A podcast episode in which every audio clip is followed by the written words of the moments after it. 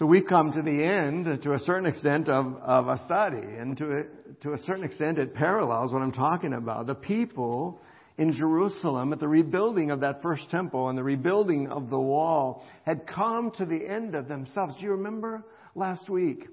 We saw that they came together when the wall was completed. The immediate vision was fulfilled, but the real vision was just beginning. And that was to reform the people of God, both physically. In 140 years, they had scattered to the four winds, both physically, but also emotionally and spiritually. And now God is bringing them back together to be with Him, and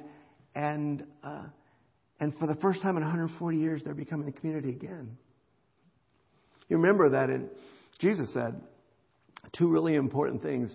One is that people will know that Jesus came from God by our unity, by our co-unity, by our community, by the unity they see, not just in our homes, but also in our church body and in the body of Christ in general.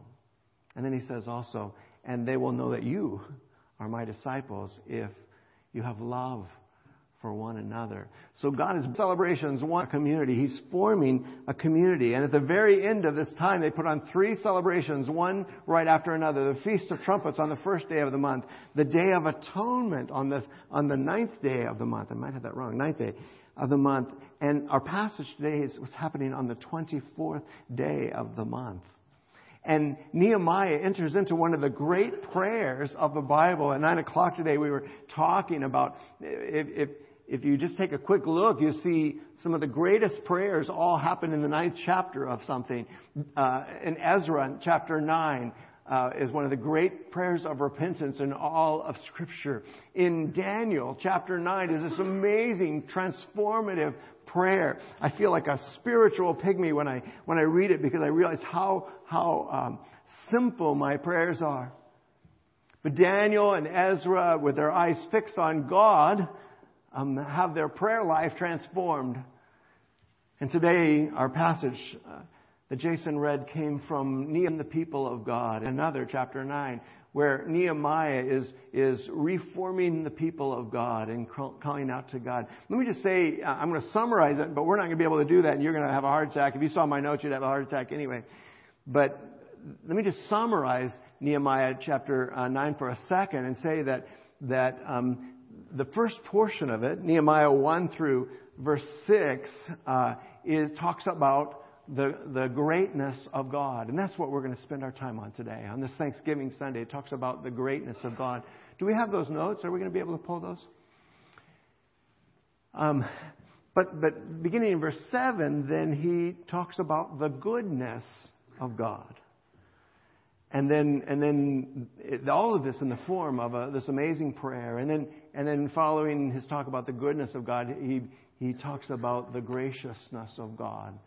And you want to see a prayer that is worthy of building your life upon. This is one of them. So I want to invite you just for a portion of this, and then we're just going to look at three meets a day. We're going to look at the first part of his prayer in chapter 9, and then we're just going to look at three really practical applications in chapter 10 for a second. Let's look first to the greatness of God. Nehemiah says that the greatness of God is seen in the fact that, did you hear that? He is God alone. You are God alone. Whenever God wanted to encourage His people, He would point to the creation around them. He would remind them that He made it all. He is our Creator. Isaiah 40 twice, he says, have you not seen? Do you not know? The Lord your God is an everlasting God. God created the world. Do you remember when Job was wrestling with his righteousness before God? And for 37 chapters, he wrestles, defending himself before God. And then God speaks. And Job says, I think I'll be quiet now. You know, this week, he says, where were you when I was creating this world that you're enjoying? Here's the trick. though God made the world, we have this propensity to worship what He made rather than the Maker. Does that make sense? What sets apart the community of God is that we understand this. What sets us apart from our non-believing neighbors is the fact that we recognize that there's a danger in idolatry, and we refuse to do it. We refuse to do it. We recognize that He is God alone. Now, if you're not comfortable with that word idolatry, many of us have talked about it now for several years. Idolatry simply means worshiping and serving the creature and the creation rather than the Creator. Does that make sense? And it takes on very sophisticated forms. I mean, you don't see anybody in our neighborhoods bowing down to some stone idol all the time to glass and microchip idols, don't we? We bow down all the time to wealth and power. We bow down all the time to idols in our culture. And Nehemiah is saying, let's remind ourselves, there is one God worthy of worship. He is God alone. He created the universe. He continues in 9:6. But He not only created it, He also sustains it moment by moment. He did not simply make it and then abandon it to its own course. Now bring this home, beloved. He didn't make you and then abandon you to your own course and say, I hope it works out. He sustains you moment by moment and day by day. He's daily involved in the affairs of His creation. Do you believe that? Oh, there's examples all throughout Scripture. Matthew 10:29. He sees when a sparrow falls. And what's the impact of that? They did not value sparrows. They didn't use them for offerings. They were not as valuable as are now. And there were so many of them around. And Jesus says, are not two sparrows sold for a penny? And not one of them will fall to the ground apart from your Father. The same line, Psalm 147 says, He hears when a raven cries for food. He gives the beasts their food, Psalm 147:9 says, and the young ravens that cry. When a bird cries out to God, God responds. How much more? How much more someone who's created in His image? Again, in Psalm 147, verse 4, He has counted and named all the stars. Oh, clearly, the psalmist didn't realize there were billions of stars, right? Oh, yes, He did. Oh, yes, they did. He determines the number of stars. He gives to all of them their names. How much more? He is even created in His image. Now, getting a little too personal for me, He has even numbered the hairs on your head. For some of us, that's not as great a challenge, but for many of you, it is. Even. Matthew 10:30, the hairs on your head are numbered. We could go on and on all day, but I think Psalm 145 says it best. You open your hand and you satisfy the desires of every living thing. Isn't that beautiful? God created the world and is still involved in satisfying the desires of every living thing. I think that's why Psalm 37:4 is so powerful to so many of us. Delight yourself in the Lord, right? And He'll give you the desires of your heart. God's greatness is seen in the fact that He is the Creator, but He also sustains that creation. But did you hear? I loved it when Jason read it. We heard it earlier in our call to worship. Everything in heaven, all the other creation. Now, you hosts of heaven worship Him. Now, you and I probably can't duplicate some of the mighty works of the angels, but we can see their devotion. We can imitate their devotion as they worship before His throne. But here's the crazy thing. Angels are not created in God's image either. We have so much more cause to praise God than even the angels. We've been saved by grace through Jesus Christ. We shall one day be like our Lord and Savior. We're not just servants or messengers like angels. We are children of God.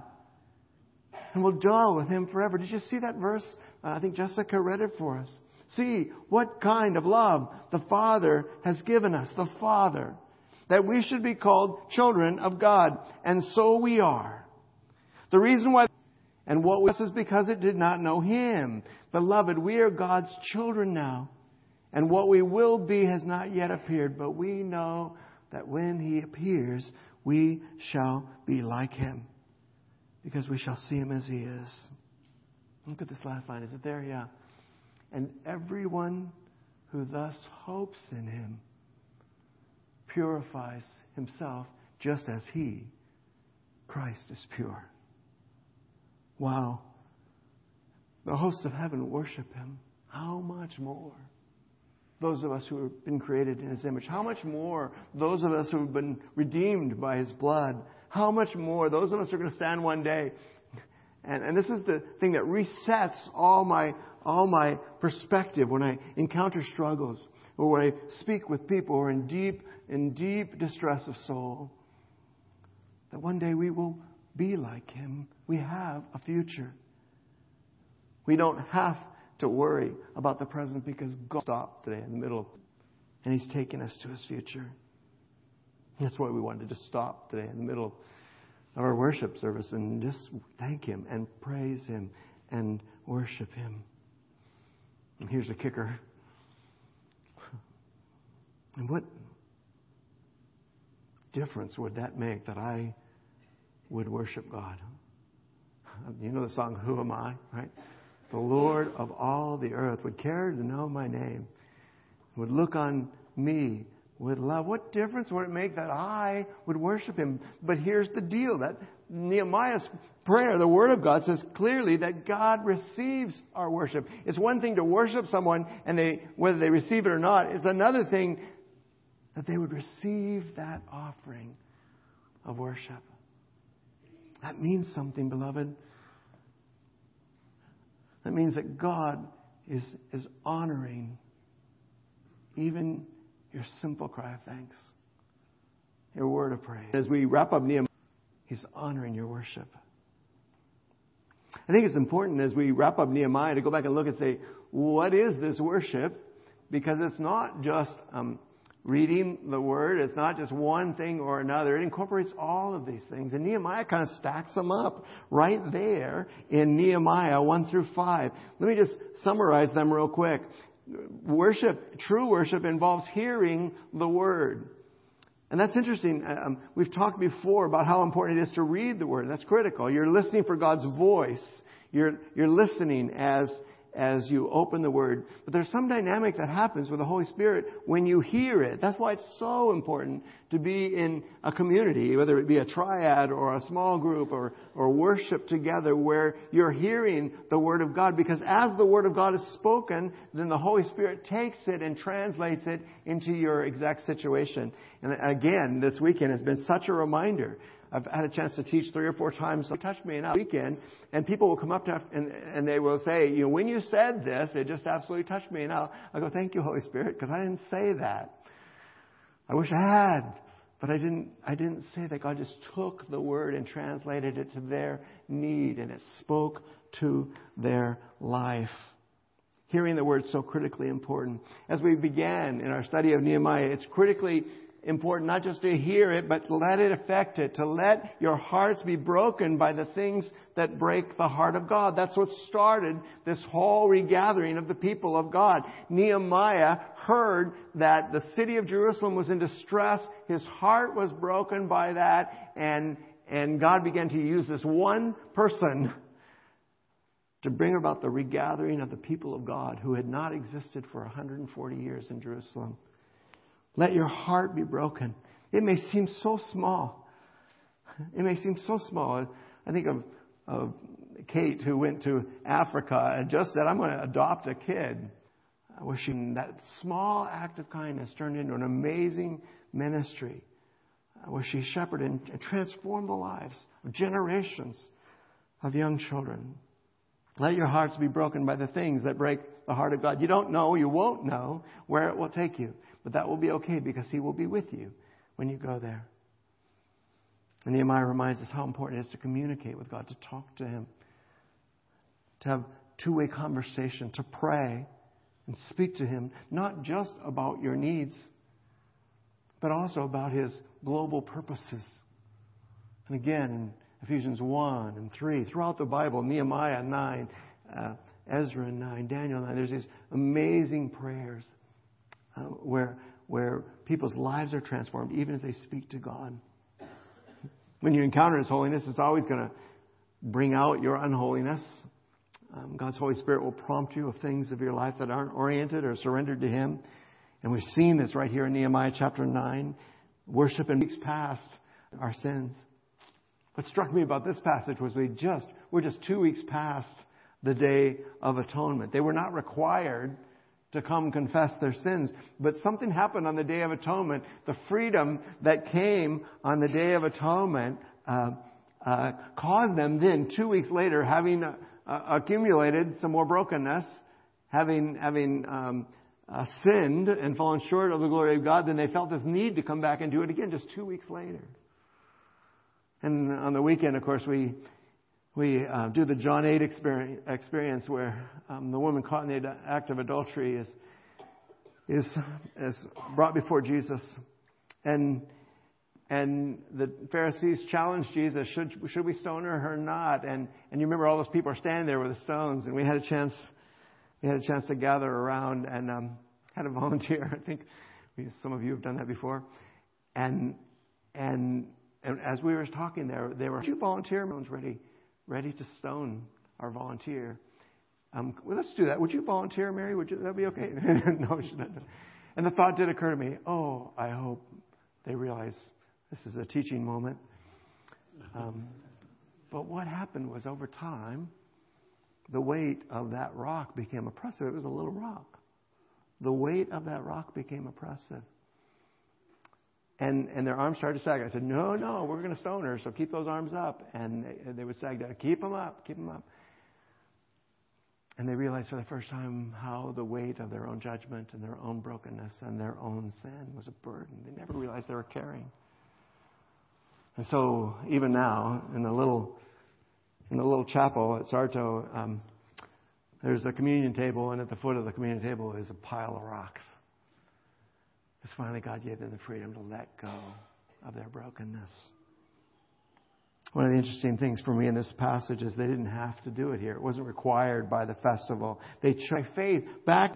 And whenever you see sin or failure in your life, immediately look by faith back to Jesus.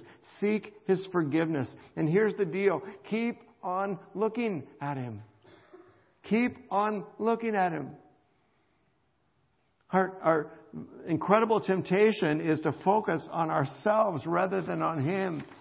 And the gift of Nehemiah is this truth that the more we look at ourselves, the more discouraged we will become. But when we focus on His perfection, our own imperfections begin to blur. When we focus on our imperfections, His perfection tends to blur. Focus on your perfect Savior, not your imperfections. And one day you will hear Him say to you, be glorified. Those imperfections will never again cause you to stumble. Themselves. Interesting, in Nehemiah chapter 9, in his prayer, they intentionally separated themselves from what they discovered displeased God. And I'm just reminded that oftentimes in our repentance that we don't renounce. Does that make sense? That oftentimes we come to God, and I don't know about you, but it happens to me all the time. And big scale things. I'll come back to God maybe 2 years after maybe gaining a victory over some brokenness in my life. And I'll succumb to it again, and it'll kill me. And I'll say, God, we were here 2 years ago. And You were so gracious to me. What am I doing here again? And I think... And I can do it on a big scale like that, and I can do it on a moment-by-moment scale. I can say, that was stupid, what you just said to her. And then 2 minutes later, I can say something stupid again. And I think the problem is that when I recognize my sin, I repent, but I don't renounce it. I don't gather brothers around me. I own it, identify it, and ask them to help me. to point out to me when my life is not reflecting my words. And so Nehemiah brings home the point that we have to not just confess our sins, but we have to separate ourselves from that which displeases God. I want to be real careful here, because what their sin that he's talking about there is the sin of intermarriage, not racial intermarriage, though many did interracially married, but religious intermarriage. Okay, and here's, I'm going to tell you the drama first, then we're going to go back and try and pick it up. The drama was that the people of God had intermarried with all the surrounding cultures. They'd given their sons and daughters to the surrounding cultures, and the surrounding cultures had given their sons and daughters to them. Well, what happens when you do that? Then oftentimes the idols of those surrounding cultures come into the people of God, and God is, somebody said it earlier, very jealous God, and that's a good thing. But he cannot bear to have you say that you follow him and worship something else. And so in Ezra's case, Ezra forced them to separate. In Nehemiah's case, he did it twice. They did it voluntarily here, and then they fell back into it. Nehemiah came back a few years later and tore their hair out if they sinned. I'm going to talk at our next session meeting about whether we should include that as a strategy for a biblical discipline. But I don't think we'll go there. Well, here's the deal. Too late. I don't know what you did, but here's the deal. I want you to understand the import and the importance of this issue. It is very difficult, to live in a divided household. Corinthians is very clear, but Jesus Christ changes everything. Corinthians is very clear. I'm going to speak to some of you who are still thinking about future life partners and that kind of thing. God is very clear. Don't be unequally yoked. Don't attach yourself to something which does not honor God. It is a rough road. It is a hard road. But if you find yourself in that place, be of good cheer. Jesus Christ changes everything. Because you have Christ in you, because you've been sanctified, even if you have an unbelieving spouse or unbelieving children, those spouses and children can be sanctified by you. There's some benefit to them, to staying in this thing. So don't you leave them because they don't have the same faith as you, or because they're not at the same level of your faith. Instead, pray for them. Instead, be such a living gospel to them that they are drawn. They're drawn to the sweet fragrance of Jesus Christ instead. That the only thing if they choose to walk away, that's, you can't control that. The only thing you can control is you. But God says that you sanctify that unbelieving spouse. Now, here's the deal. A lot of us, our covenants are not necessarily with, we're not talking about marriage. We're talking about a commitment to something else that dishonors God, to a secret life that maybe we're not proud of. God's word applies here too. Renounce it. Repent of it. Renounce it. And let the grace of God flow into your life so that your words would not be affected, so that you could cry out to God and he would hear. Separating ourselves from that which displeases God is really important. On the same side, he ends this portion. Well, now we're into Nehemiah 10. Do you still have Nehemiah open? If you have people genuine, I'm just going to highlight a couple of things, because it's amazing as the people genuinely repented, as they genuinely turned back to God. Now, we just focused on the greatness of God, but as they also looked at the goodness of God, as they recounted his faithfulness through all their brokenness and sin, as they saw the graciousness of God. In your great mercy, verse 31 of Nehemiah chapter 9, you did not make an end to them or forsake them, for you are a gracious and merciful God. As they encountered a great God and a good God and a gracious God, then they also recognized that there were things that they not only needed to leave behind, There's things that they not only needed to separate themselves from, but there was things they needed to covenant with each other to do. And this is astounding.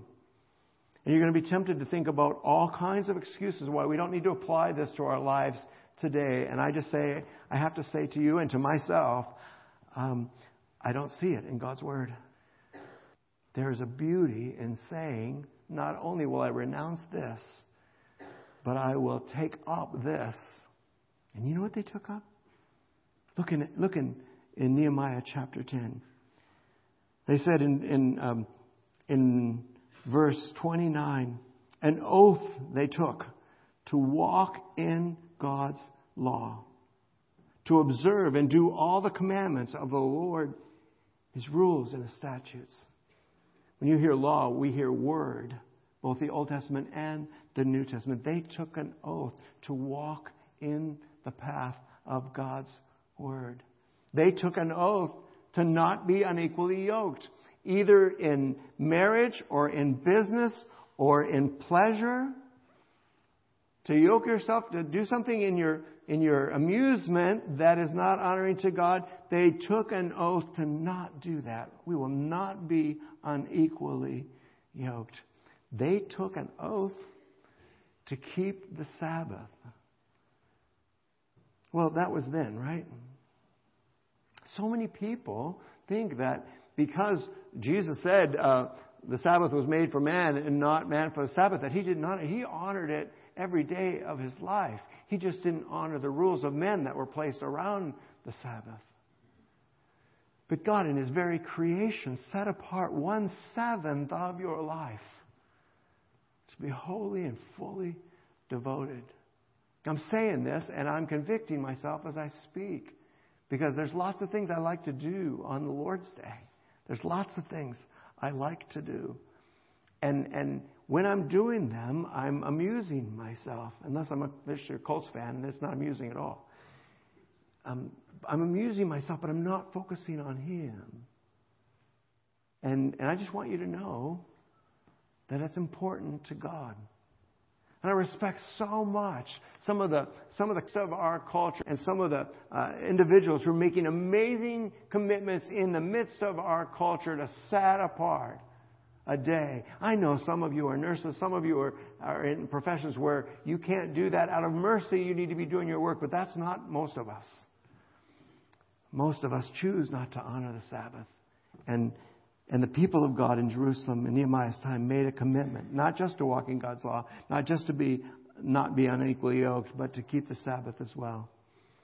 And then again, you can see in the whole balance of the back of the half, beginning in verse 35 all the way to the end of the chapter, we make a commitment to honor God with our resources, with the first fruits, the very best of our time and our treasure and our talents, and also to tithe. To give. Tithe literally means a tenth. To give 1/10 to God. No strings attached.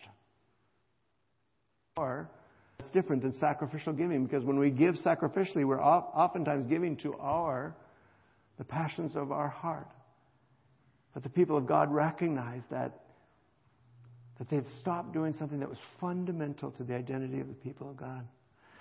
The amazing thing about the Word of God is that as we begin to orient ourselves to the Word of God, the Word of God begins to orient us to Him.